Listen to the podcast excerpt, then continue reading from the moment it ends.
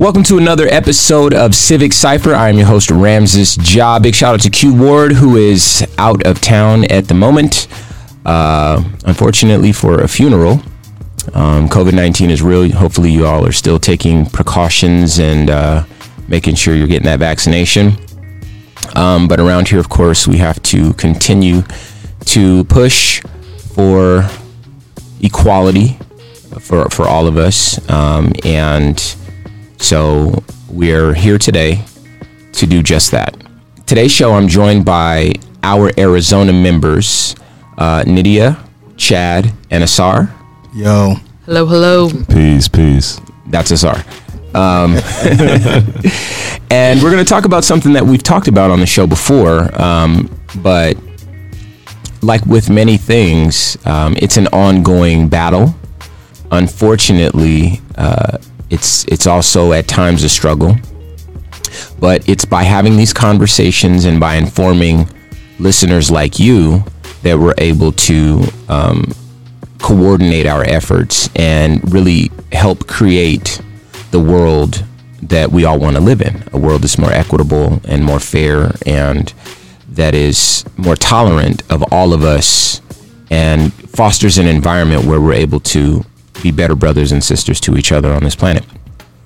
Um, but for those who ha- have not uh, been made privy to the episodes that we've done um, that were dedicated to um, ensuring that the marijuana legislation, um, the the social equity components written into the to the legislation um, with re- respect to the marijuana um, legalization um, has been implemented uh, accurately and, and equitably.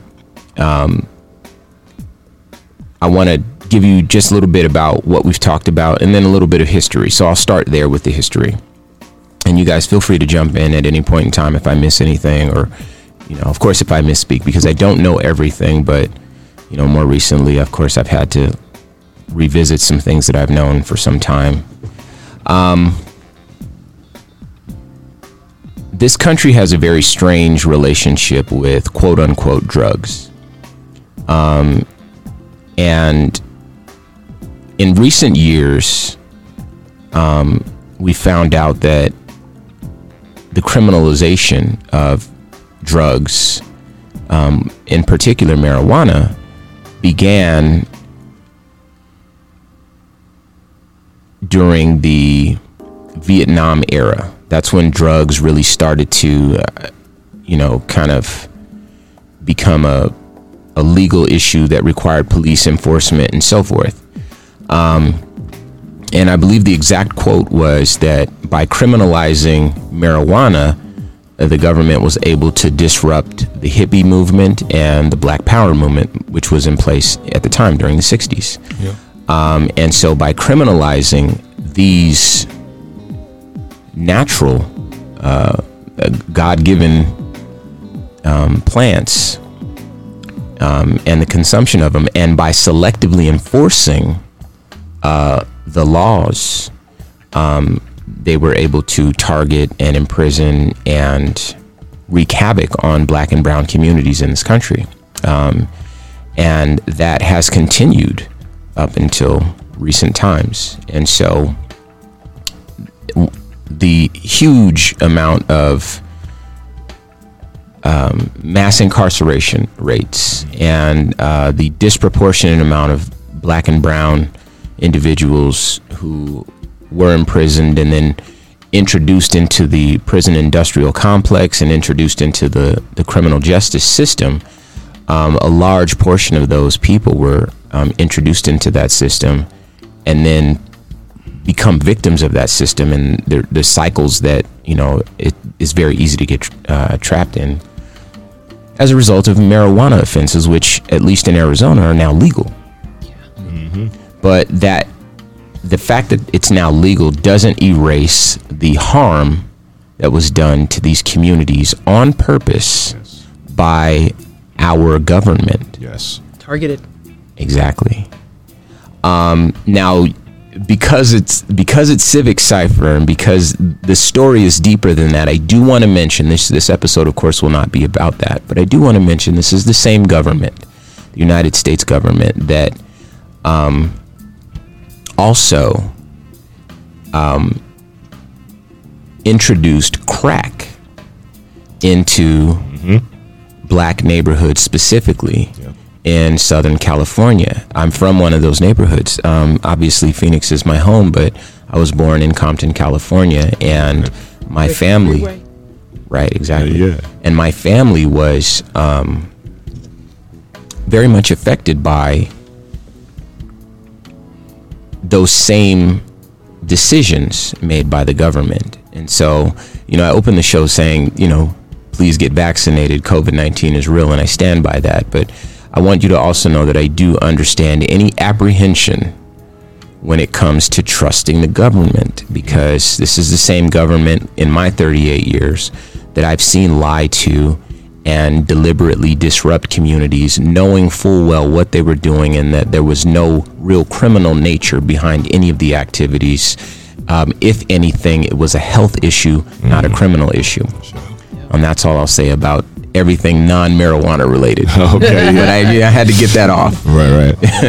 yep. Um, but you know, here we are. Um, state of Arizona has um, passed uh, a law that allows marijuana to be consumed recreationally, which is awesome because I, while I don't partake and have never partaken in any marijuana or any drug, or I've never drank alcohol even, um, I do recognize that the criminalization of that has really um, affected people's lives in, in ways that are absolutely irreparable. Absolutely. Um, I've been in cars with friends who might have something on them, yeah. and just knowing that if and when something happens that we're all going down together because of you know we, we obviously have a, a, a policing problem um, in this country as well. Um, and uh, again that's a bit beyond the scope of yeah. what we're going to talk about here today but i think they all go together. I think it does. Um, and so getting this to be decriminalized getting marijuana uh, to be decriminalized certainly is a step in the right direction but again that in and of itself does very little to right the wrongs and to correct the injustices that have been deeply entrenched into the black and brown communities, the families that have been disrupted, the, the cycles that have begun as a result of this. Um, exactly. And what we're doing today, this meeting, is to discuss what's happening behind the scenes that you, the listener, may not be aware of. Um, hopefully, I'm educated as well um, in terms of things I might not be aware of, um, and uh, figure out ways to create equitable outcomes from this legalization of the mar- of marijuana, and to ensure that corrupt individuals or individuals who would deliberately try to change the narrative or change really the funds, the source or the the the um, recipients of the funds, um, are not the only people speaking about this. Um, we, we, we want to be able to determine what social equity looks like. We want to make sure that we stick around until it's implemented and we are able to see it come into its full manifestation and, and see a world where um, the legalization of this of marijuana is now correcting the injustices that have happened over the past we'll call it 50 years in this country mm-hmm. and and going back even further if you want to do the research. And so right. It's going all the way back to the 20s go down to the sure sure you know. 1920s and, and, so and so um, let's do a brief introduction of everyone. Um, now that you know why we're here, um, let's find out why all of all of us are here in the studio. So, Nydia, why don't you go first? Hello, everyone, wherever you may be. I hope you're well. I hope you're taking care of yourselves and each other. Um, I'm really grateful to be in this room with this group of gentlemen, um, sharing space and time. Because right now what's happening is we are witnessing history on so many different fronts. And we have a short window of time to have an impact. And um, I've been in this industry quite a few years, touching the plant, building with the plant. And when Prop 207 took place, I was just thinking, wow, that's epic, right? Mm-hmm. People not in jail anymore. We're going to start selling weed. Like I can pick it up in a 7 Eleven, like if I'm going to go pick up a Slurpee, walk in and walk out. It's amazing. Um, and the reason, you know, I, I've seen the industry, and I, I personally, I'm Latina, and I'm queer, and I'm loud. I've as seen injustice. you know, I've seen the injustices in life as it is. Um, I left corporate America and then jumped into cannabis head on. And I've been in the rooms, big brands, little brands, across country, and I've seen how inequitable this industry is. And the reason I'm here today is because that same inequity is resonating throughout the state. And there's so much happening that we want to share with everyone because if we don't do something now, the community loses. Right. Yeah, they close the books on it. That's right. Exactly. Um, so that's my part. Um, I was trying to ring on doors, trying to ring the alarms with everyone like, hey, why is nobody talking about social equity? Why is nobody upset about what's happening? You know, it's this program promised to keep people out of jail. This program promised to promote and to implement programs that to help acknowledge the harm done to disproportionately affected communities across the state. Yet we still have people in jail for things that you and I can go into that, aka cannabis 7-Eleven, right. walk out. Yeah. Right. And where's where's all the funding? Where's this money going to? Right. So I I reached out, you know, to Asar and to Chad. We had just mutual synergy. Uh, we've been battling this now for quite a few months. Uh, my battle's been since 2017, hmm. trying to ring the alarm.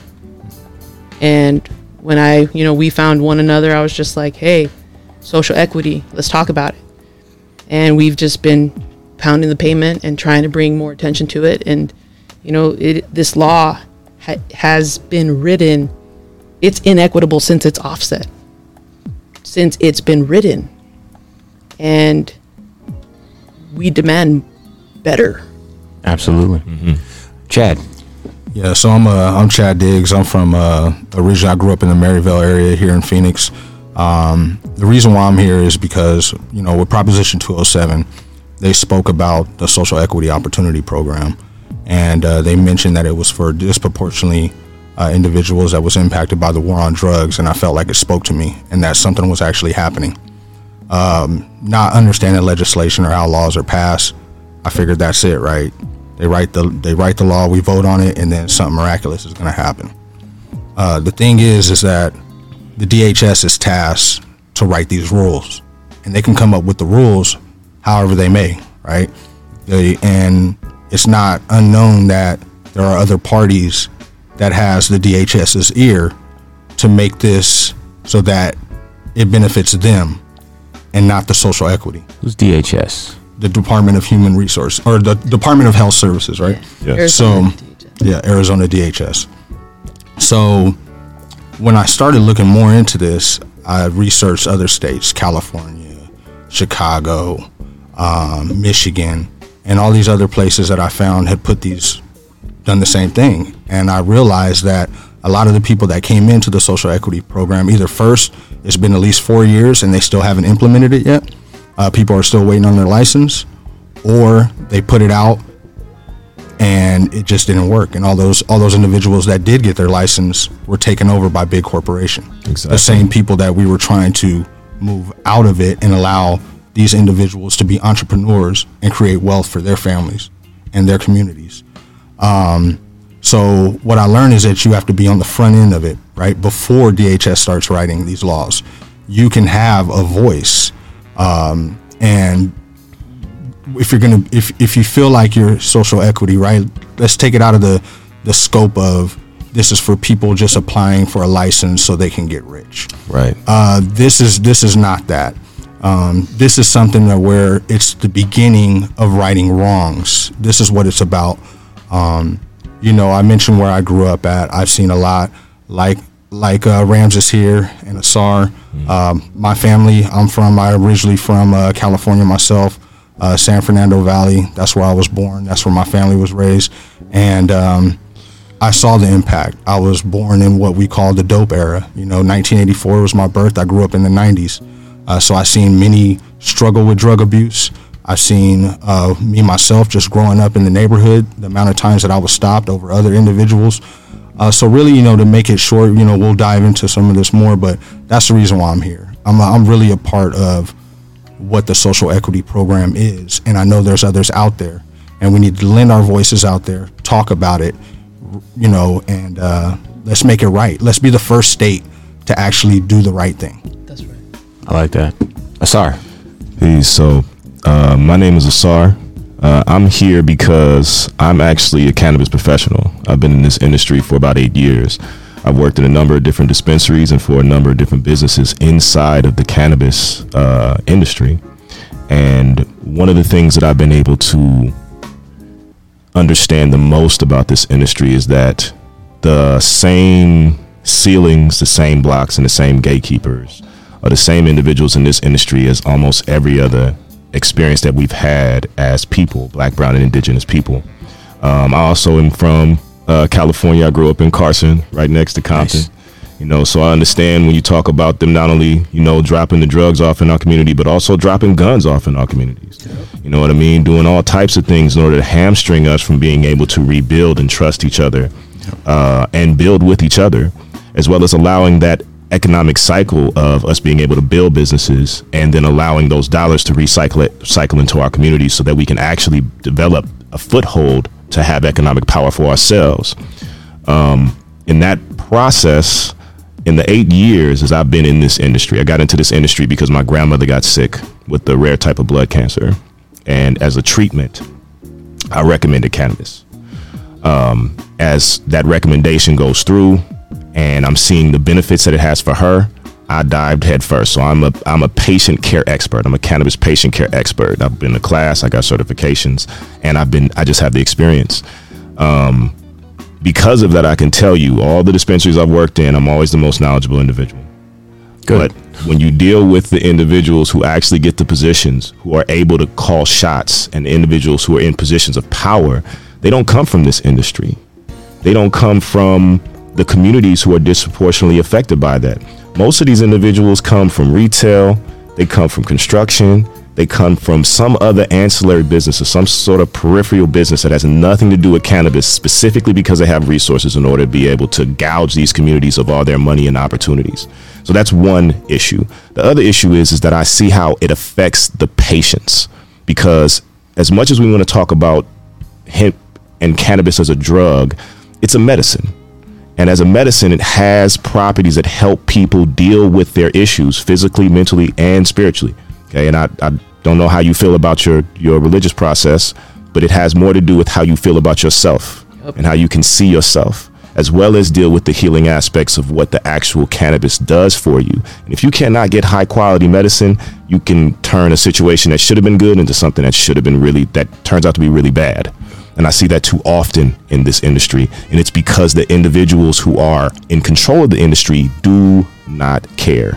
I was on the front lines when 207 was being put before the actual patients.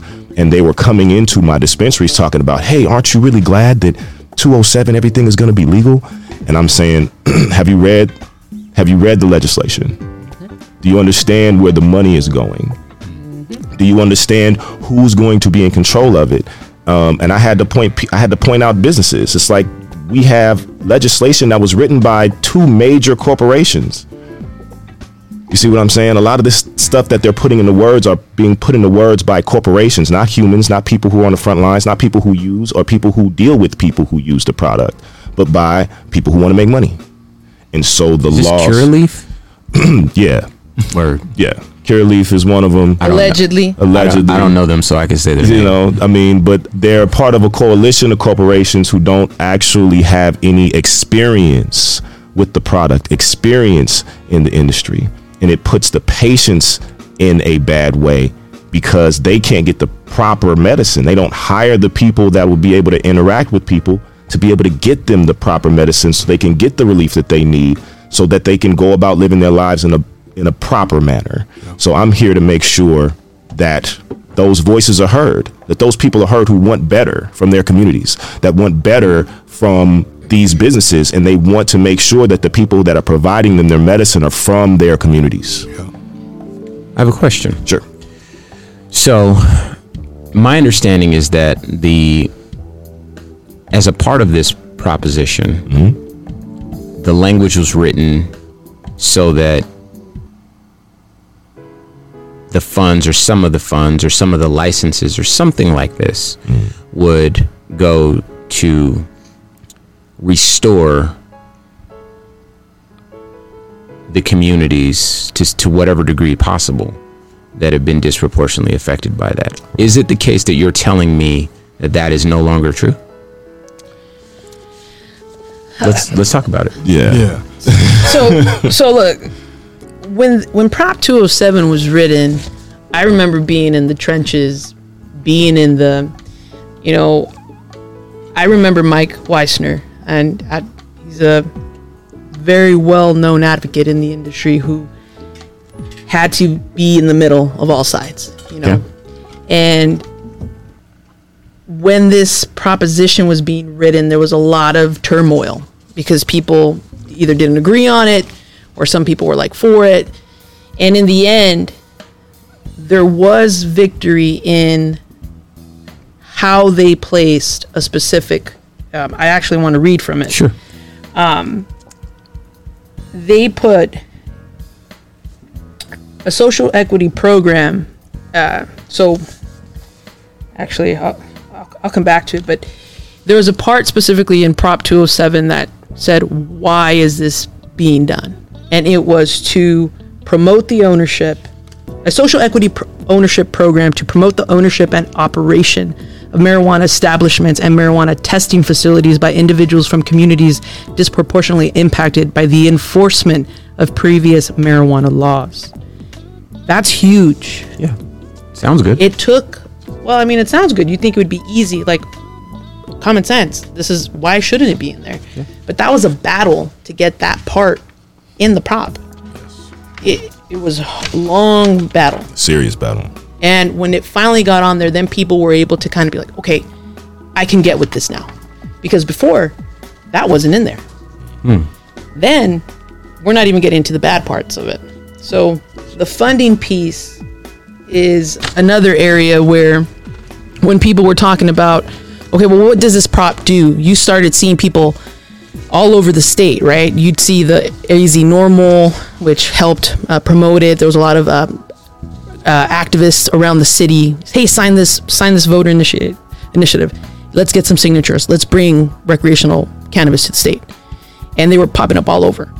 And it was the promise of we need to keep people out of jail because prior to Prop 207, every hour in the state of Arizona, you had 40 people arrested for minor possession of cannabis.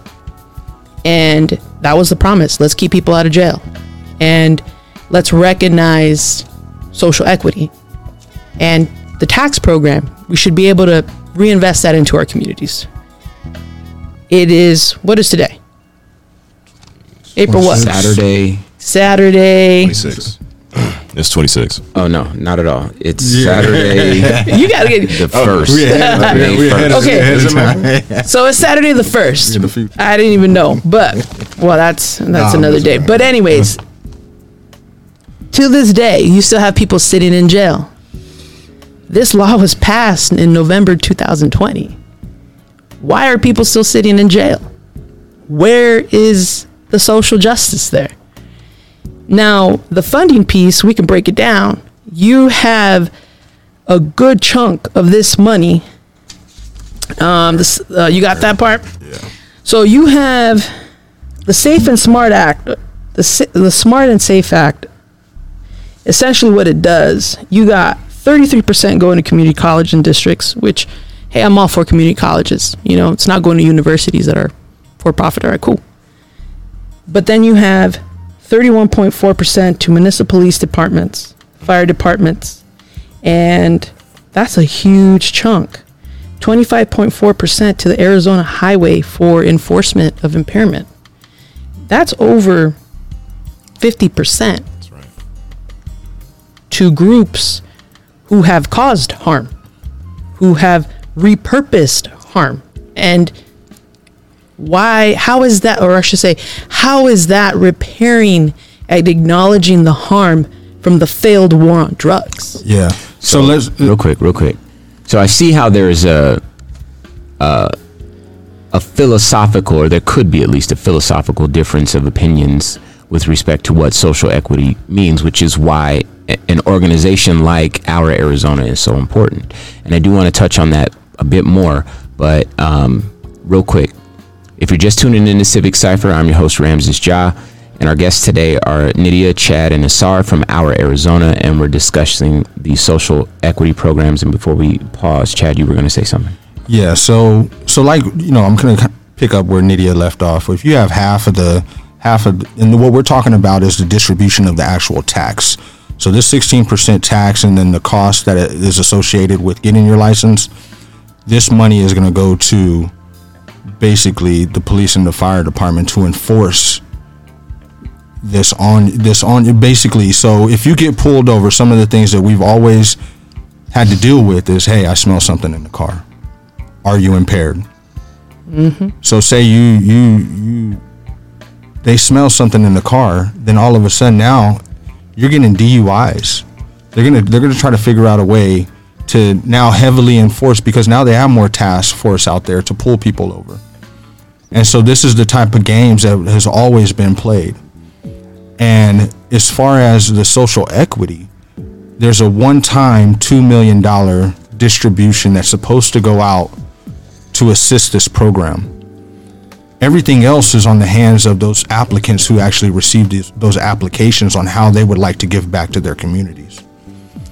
Um, so there isn't anything really written to take care of the communities to help these applicants actually uh, get what they need in order to start a business. You know, I don't. You know, I've I've been I've been in the legacy market for a long time, and but I know nothing on how to establish a business. I wasn't taught that. I didn't. I, I, I don't know how to get investors, how to write a business plan correctly. Good contracts. Yeah, good contracts. How not to get screwed out of a situation, right? Um, so these are the type of things that we want to be able to build within this program so people can have a resource to go to so that they can be able to build their business plan, put their thoughts on paper um, and so, so I have a question. Hmm? Who is the person that decides what social equity means in terms of the recompense, or rather the um, reinvestment into black and brown communities? Who, who's the person that's deciding that, and how is it that we appeal to this person to do you mean currently? what's right? Yes. So right now, the Arizona legislative is writing bills. There are six cannabis bills that are quietly moving through the House and the Senate. Mm.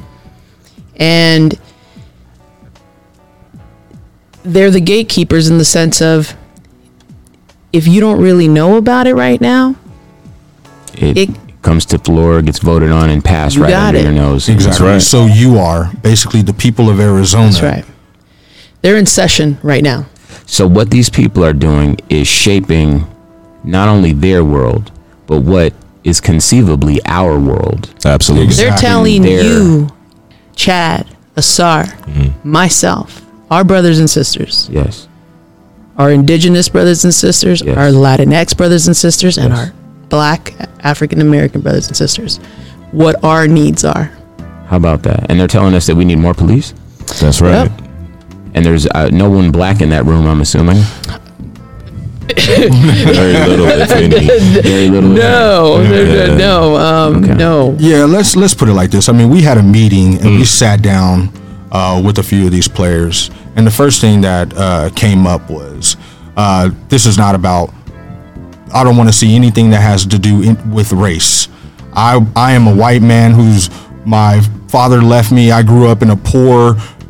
Uh, Oh, one of those. Yeah, Yeah, exactly. one of those. I grew up in a poor area, and um, you know, I was able to make it. I boot- I said, bootstrapped yeah, myself. I bootstrapped myself. So I said, look, I you, myself. you didn't you obviously didn't read the bill because we're not talking about people handouts. being poor Yeah. and and that's not this social it says social equity for people who were disproportionately impacted by the war on drugs and i shared with them my experiences of being pulled over actually getting getting a uh, possession charge and how that possession charge impacted my career how i had to fight to get my way back to the top how i wasn't able to apply for certain uh, places of residence because i had this on my record how i lost right. a great job uh, went to the went to the interview, applied, loved me, loved my experience. But because of the regulations that a lot of these companies have, if any drug crimes, and this was an actual, this was a pharmaceutical company, uh, so they saw that and they said, "Hey, Ch- Chad, sorry, we can't hire you."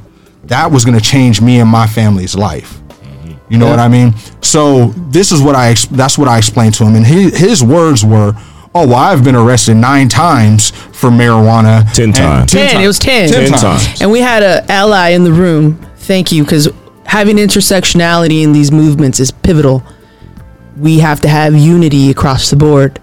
And I am thankful for mm-hmm. that white, powerful woman who used her privilege to say, hey, and here you are, House Representative, on the other end, sitting there with 10 marijuana convictions. That's what I was gonna say. Yeah. Yeah, we wouldn't be out walking at Yeah. three. but we're out over here but now we're on the other side mm-hmm. and chad literally was looking at this man in his eyes mm-hmm.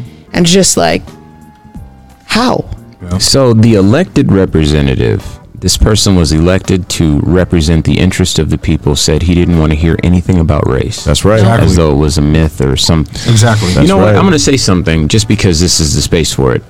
Um, you know, we do have a lot of allies that listen to this show. Some of those allies are white. We have people who maybe listen to the show because they disagree with everything that I say and Q says, but they need to know what we're saying Right. that's right right? And so I want to speak to everyone. And it is my opinion that white privilege is not necessarily being born with any advantage mm. because you can be born and be poor and your dad leave you and blah blah blah on and on and on right you mm-hmm. can be born and be white as a ghost and all these things happen to you but I believe that white privilege is being born with, without a disadvantage, without being born with no strike against you. And so mm-hmm. the phrasing makes it seem like, well, I was born white, so I have all of this additional stuff in my life. And no, it's, it's very possible to be born with nothing and still have white privilege because when you're born and you're not a white, straight Christian male who is a, in a healthy body, um, you are born with at least one strike against you. Right. Um, and it's going to make your go at life a bit more challenging. And I think that by clearly defining what white privilege is, it's perhaps a bit easier for folks to see it, white, white folks specifically, to see it, and perhaps even become more comfortable with the idea that while in their minds it's true, they weren't born with any advantage, any privilege, they weren't born in black skin. They weren't born queer. They weren't born, you know, um, whatever whatever the case is, whatever it is that your story is. They were born, and and they don't really have any strikes against them. Um, you know, so right. there, I, I I recall like, you know, a lot of like stoner movies. Um, and you know, stoner culture is kind of it's it's comical. It's funny. You know, we all get to laugh at it. half but baked kind of Right, right. but you know, the way that it's often framed mm-hmm. is that when you think of a, a stoner movie, the person that it comes to mind is white, long haired, you you know, cool dude, kind of like, yeah, exactly. Chill. Means no harm. Right. So if this guy's selling drugs or he's a stoner or, you know, smoking weed or whatever, it's just ha ha ha funny. This guy's harmless. He's not bothering a soul. He's not going to get arrested and go to jail and get beat in the streets and have criminal charges and that'll follow him the rest of his life But throw a Latino or anybody else. or a, there. a Anybody black else. man or a black woman. And then, and then I want to, if you're listening to my voice, I want you to challenge yourself and really find out does that person still get the same consideration? Is that person harmless or is that person a criminal in your mind?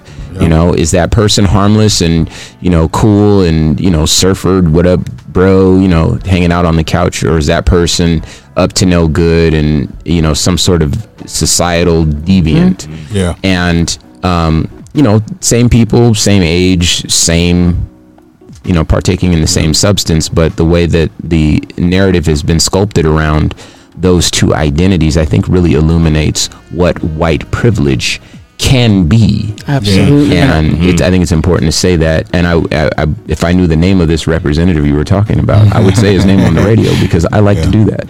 Yeah, so uh, I, I want to kind of pick up on, on a little bit of that when we were talking about you know the white privilege thing. Sure. You know, I'm a I'm a I grew up with the name Chad, and that was by design. Mm-hmm. That was by design. Yeah. When I complained about my name because I didn't like it because it was too white, you know, to be honest, my mom said, you know what, that was the design. If you were to, if you, I wanted to make sure if my son applied for a job or anything, the first thing that they would see is Chad. Mm-hmm. And they would be able to at least give you a chance and give you an interview. But if your name was a Asar, mm. Jamal, you know, some of these Ramses. Ramses, right? That's my actual name. These these they would they would take your resume, son, and they would probably just put it aside because they would automatically think that you were a black man. because So that's what we talk about when we talk. I don't think I don't. I've never met a met a uh, a, a Caucasian, a white, whatever you want to call it in my life that said that their name was picked by design so that they can have a chance in this world. And I think that's privilege. Exactly. You don't have. Right. There's certain things that you just don't need to consider. They don't enter into your mind. Right. exactly. And and no matter what you are doing, who you are, what direction your life is pointed in, there is somebody at the table, quote unquote, that represents your interest or whose opinion represents your worldview. And that is not as often the case when you are a queer Latinx woman. Masculine and tall. Like I go. can't unlook the way that I look. Neither can mm-hmm. y'all. Mm-hmm. So I it's like, like, looking like this. I mm-hmm. love Right. I love my skin, and I, Right. it- it's like you know, it takes time though. I feel like there's there's certain things I, I don't know for y'all, but Sure. it took me time to learn to love myself, Sure. Yeah. and it took me time to love my imperfections and to empower myself to say, hey, how can I empower my people now, knowing what I know? So the, that conversation was so heavy in that room because we didn't we're not here like social equity scares these people Yep. it literally that's, the word he he said. said he Yes. said scare social equity scares can i cuss on here Nope. okay well i'm glad i asked so social equity scares the blank out of me and i was like why ask a question we're here to you ask for the community to come in. That's what we're trying to do. And social equity when it comes down to it everybody should start out with a toolbox right? Everybody has certain jobs that they have to get done. But if you don't all have the same tools in that toolbox then you have privilege. It doesn't matter what color of skin you are mm-hmm. but does it hurt you? Mm. Yes it can. Because you know what when i drive down the street i actually got pulled over by the cop the other day and looking the way that i look in my nice car probably didn't think it was my car and pulled me over for something bogus. And I don't get discriminated against because of the zip code that I live in. It's because of the way we look, the way we talk, the way we walk. Exactly. And our culture has been appropriated in cannabis. Oh my God. Yes. And Absolutely. So now you want to it's been appropriated in everything. Rap. I mean, you don't even go down that rabbit hole, but yeah, it's been. It, it, I call this culture vulture. Oh yeah. you know uh, or sorry my vulture culture whatever anyway yeah yeah, yeah, yeah yeah. okay so see that's what happens when i don't smoke but but uh I, I like to try to tell people that because in this journey myself, I've had to humble myself. I have privilege as a Latina, and I've recognized that because I'm a little bit lighter complected. I speak a certain way. So it's like, let's get the same toolbox for everybody. So now we can all lift each other up. This proposition, this law, what's going on, it's not about these 26 people individually.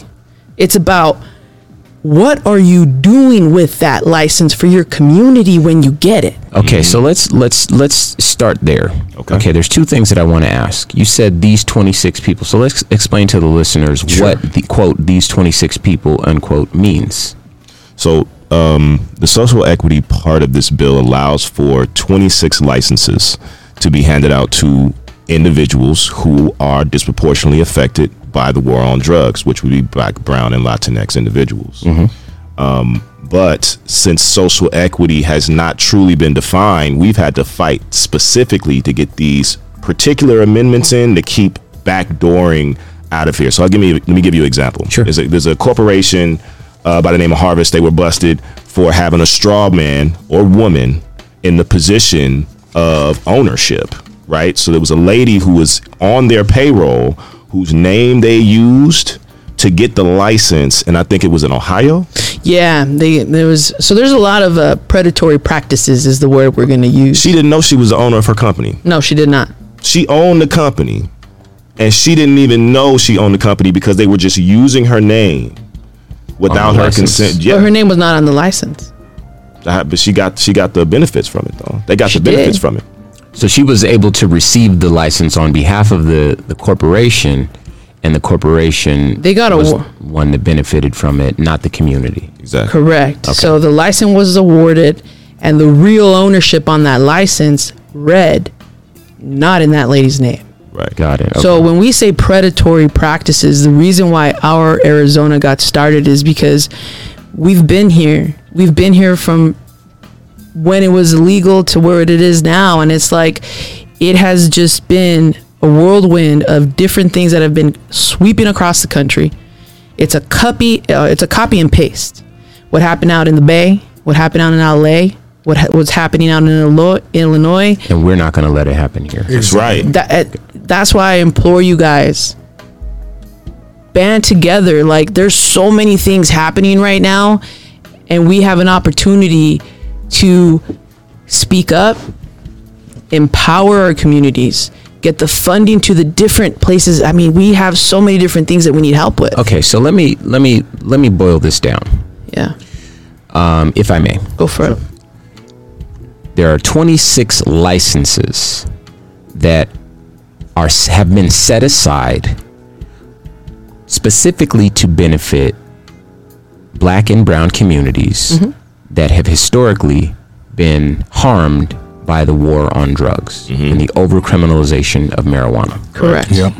And those 26 licenses are at risk via legislation Absolutely. of being perverted Perfect. to benefit police, yep yep. perverted to benefit highway enforcement that that sounds like mm-hmm. more police to me. sure Yeah. does to me because they're gonna different times. Um, mm-hmm. And on and on instead of actually benefiting black and brown communities, after school programs, uh, uh, expungement of criminal records. I see Right. that here. Well, that is. Local well that's another whole thing in itself so let's talk about that in one second. But yeah So this is what we're dealing with. There's 26 licenses that could be conceivably placed all around Phoenix or all around Arizona. Correct. In communities of color. Um, that's what it was written for. But there are people who have been hired to represent you, the listener, who are actively working to change the language or otherwise develop a different vantage point so that they can take those funds that are meant for your communities, for your schools, for your after school programs, for your roads, for mm-hmm. whatever it is that your community needs, and basically protect their interest, which oftentimes looks like more policing. welcome to Now, Arizona how can how can the listeners of Civic Cipher help our Arizona combat those efforts by those elected representatives. Do we have any names? I Yeah. love names. I, I, we do. If you don't want to say them, I will say them. I was just They waiting know where I live. So, so we do, and right now, what you guys can do is, we are trying to get together. We are trying to get together and protest, bring our voices together, and demand change by amendment to this proposition. Demand change to the funding, make it sustainable and equitable. Um, Russell Rusty Bowers is the House chair. And right now he has a bill that is going through the through the House.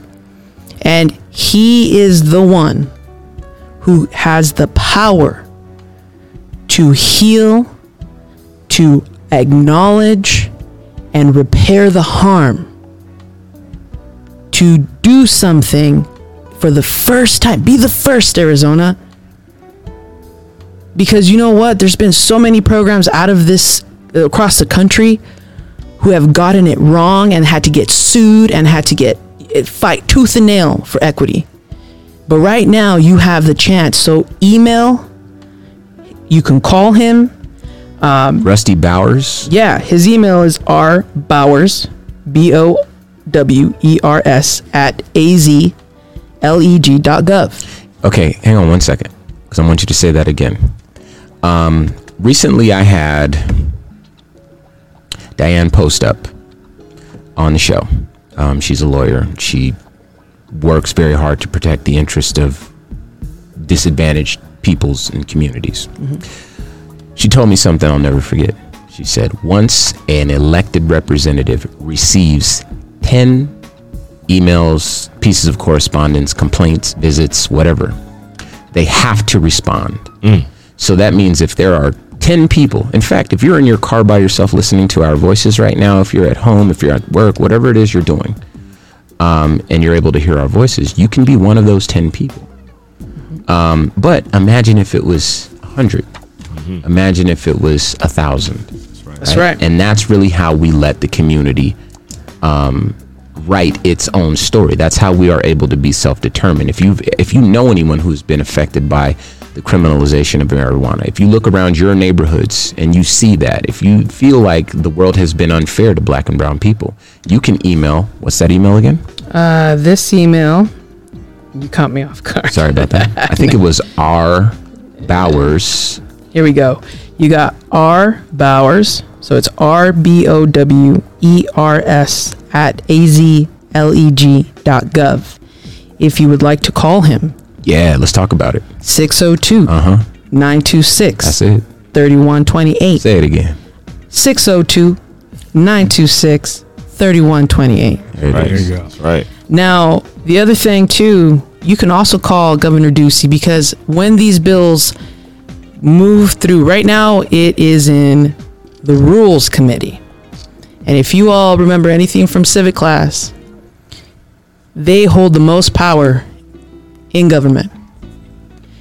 Once they approve this budget, and that can happen at any moment, the community loses if they approve this prop, these bills, as is. That is $2 million in a one time influx of funding.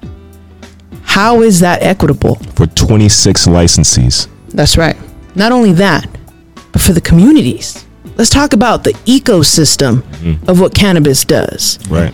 Not everybody wants to be a dispensary owner. Not everybody wants to run a store. Not everybody wants to be a grower. But let's talk about the training programs. Right. Let's talk about building generational wealth. Yep. Let's talk about educating our younger, vibrant people. Mm. Let's talk about STEM. Let's talk about real jobs that actually pay. Exactly. Like, you know, I've I've trimmed, I've been in the rooms, I've done it all. I've done every crappy job you can think of in cannabis. Yep. And I'm thankful for it Yep. because every part is important. Well, with that said, um, yeah, we now know what it is that we need to do. We have the email addresses, we have the phone numbers, and of course, um, if you'd like to review that, you can check the website, uh, civiccipher.com. Uh, but for now, if you're just tuning in to Civic Cipher, I'm your host, Ramses Ja. Um, our guests today are from Our Arizona, uh, Nydia, Chad, and Asar. Um, we got about 10 minutes left of the program. Um, and, you know, you were talking about Doug Ducey. I, I, I would imagine that he holds, as far as Arizona is concerned, final veto power. Correct. He so, does. Um, he was elected to represent all of us, Mm-hmm. not some of us. That's right. And it is up to all of us to hold him accountable to that charge. Right.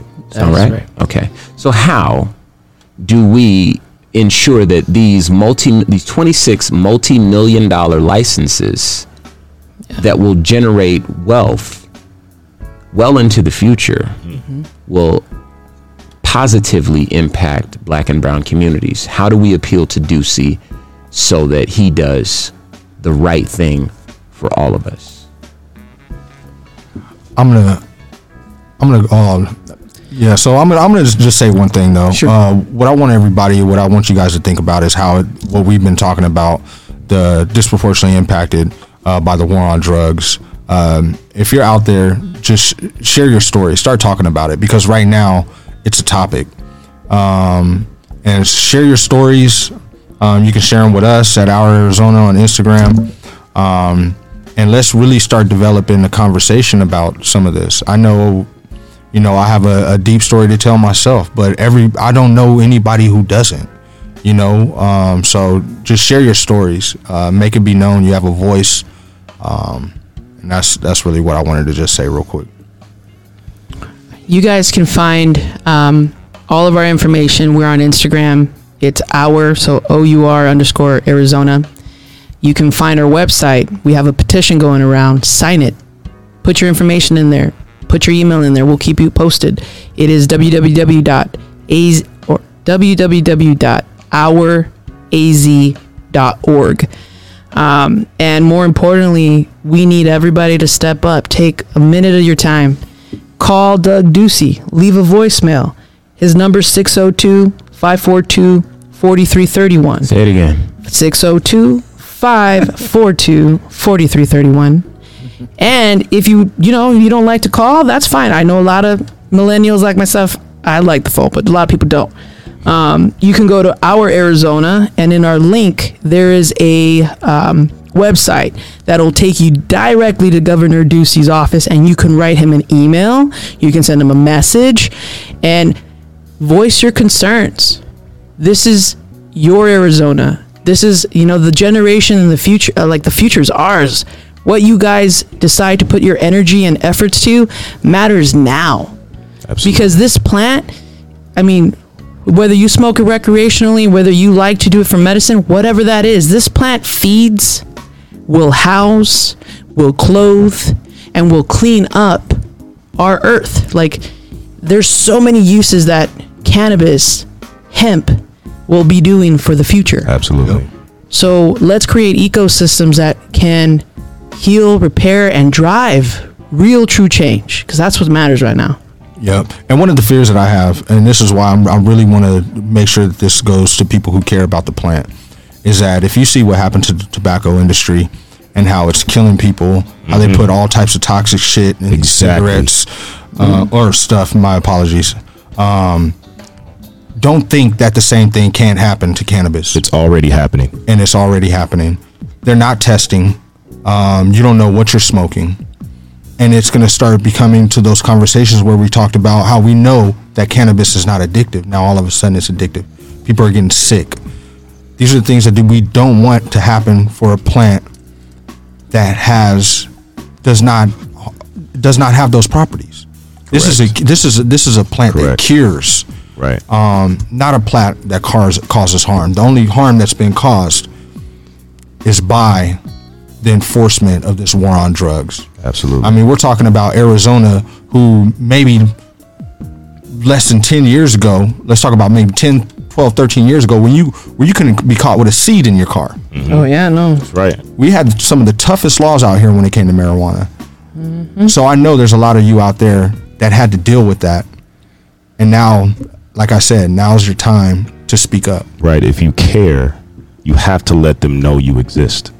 You have to let them know that you're out there. So make those phone calls because if you make those phone calls, then they can't imagine you away.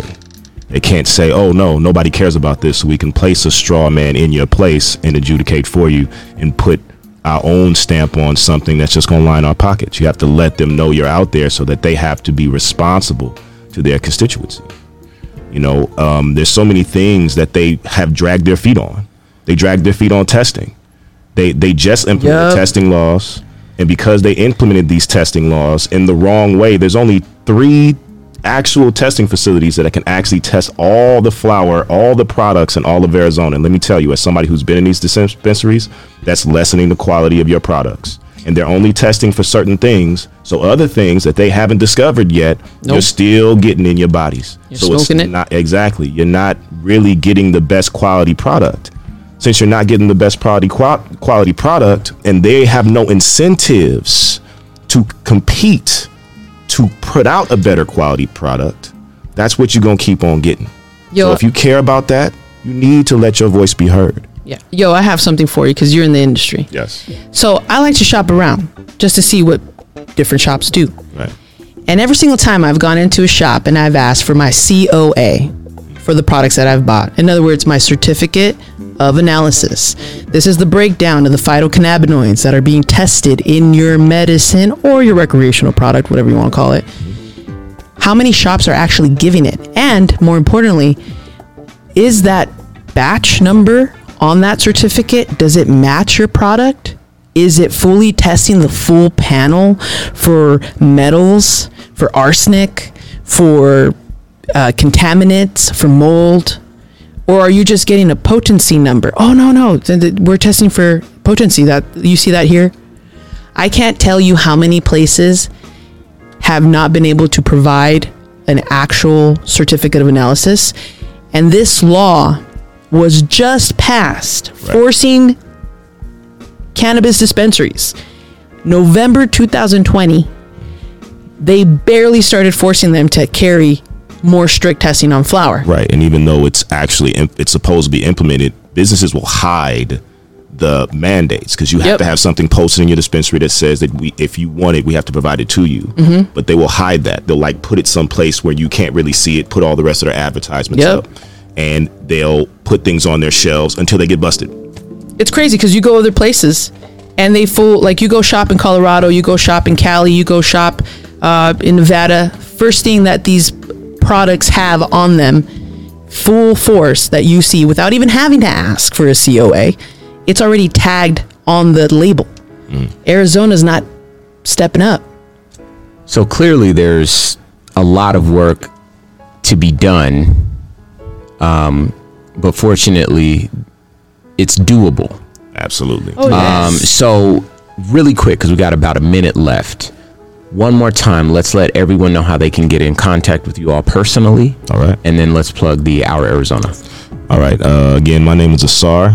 Last name is Roland. You can get in contact with me at at Ganja Guided on Instagram.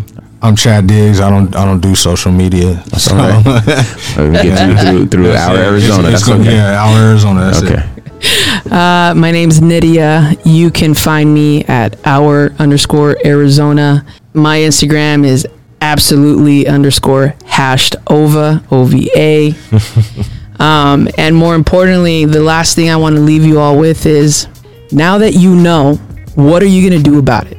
That is a great question, and the answer is up to you. Uh, once again, I want to thank you all for tuning in to Civic Cipher. If you can, hit the website, civiccipher.com.